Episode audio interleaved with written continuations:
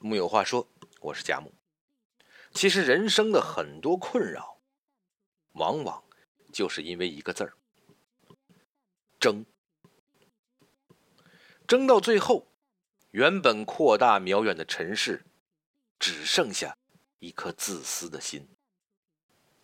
或许正是如此，有一群人远渡红尘，他们或是隐秘高山，或是居所湖海。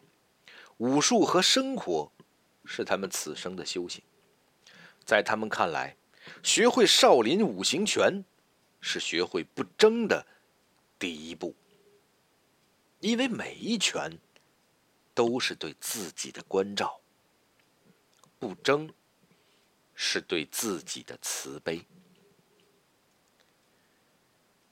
少林五行拳第一拳龙拳，凝神。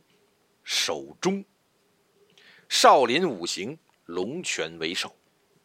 千百年前，龙就是中国人心中的万兽之王，而少林龙拳主张意为先，凝神守中，主练神。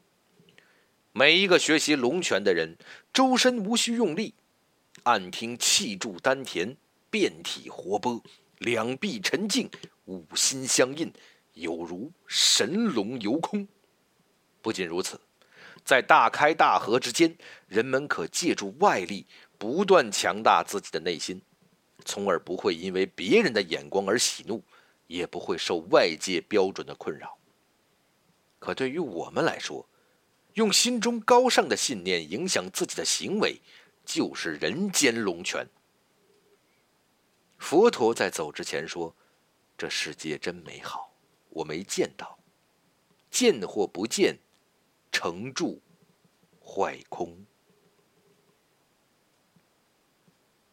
第二拳，虎拳，问心无愧。天上神龙，地上猛虎。我们畏惧虎的凶猛，又十分崇拜虎的霸气。虎身上带着君临天下的风范，虎形拳法。腰实必沉，主练骨。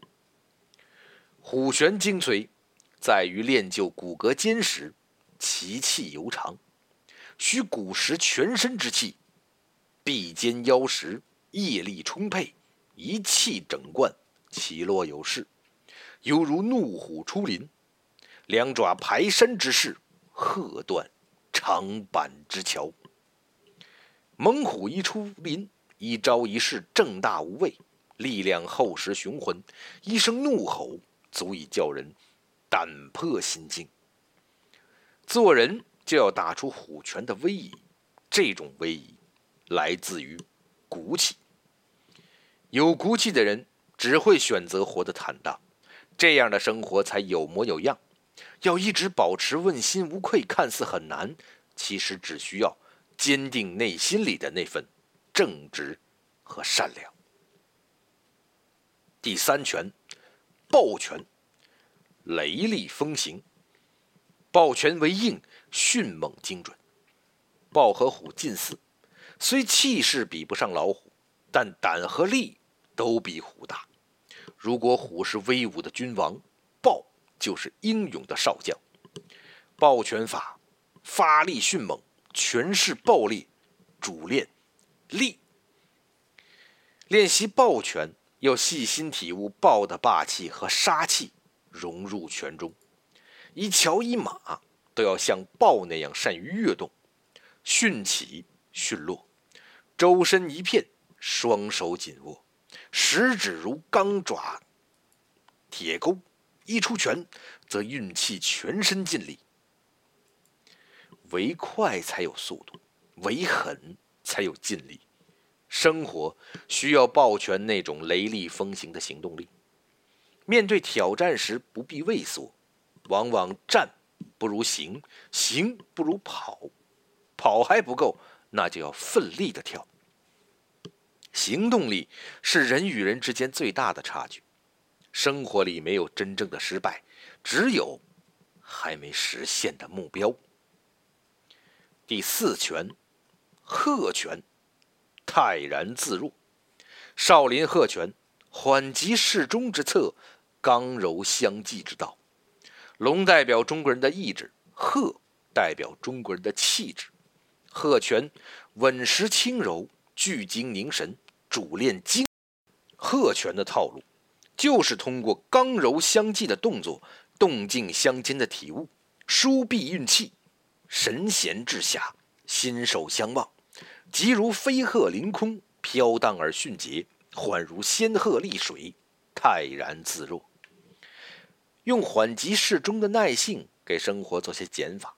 世界变得再快，内心的初衷也不会变。没必要去争那些名利，免掉不必要的社交，才能留住初心。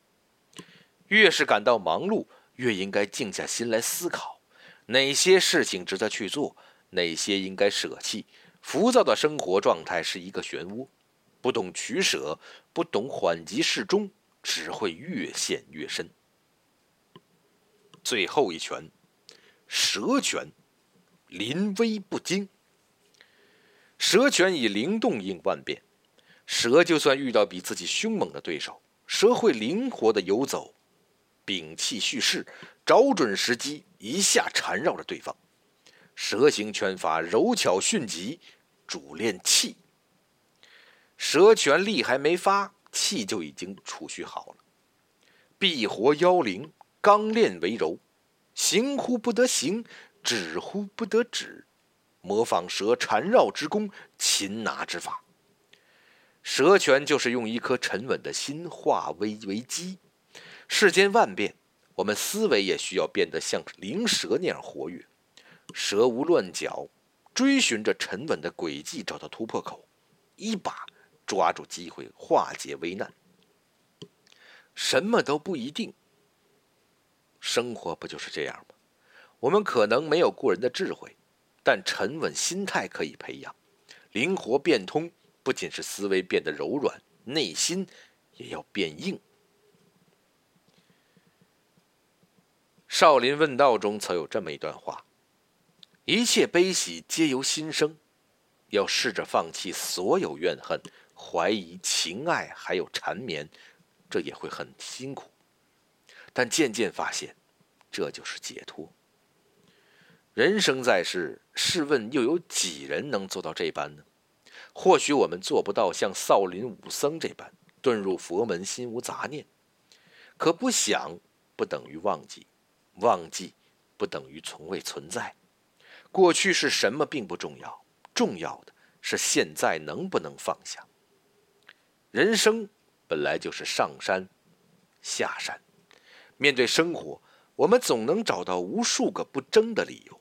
心胸开阔一些，得失看清一些，为他人多考虑一些，哪怕只是少争一点，把看似要紧的东西淡然的放下，你会发现，人心会一下子变宽，世界会一下子变大。不争，才是人生至境。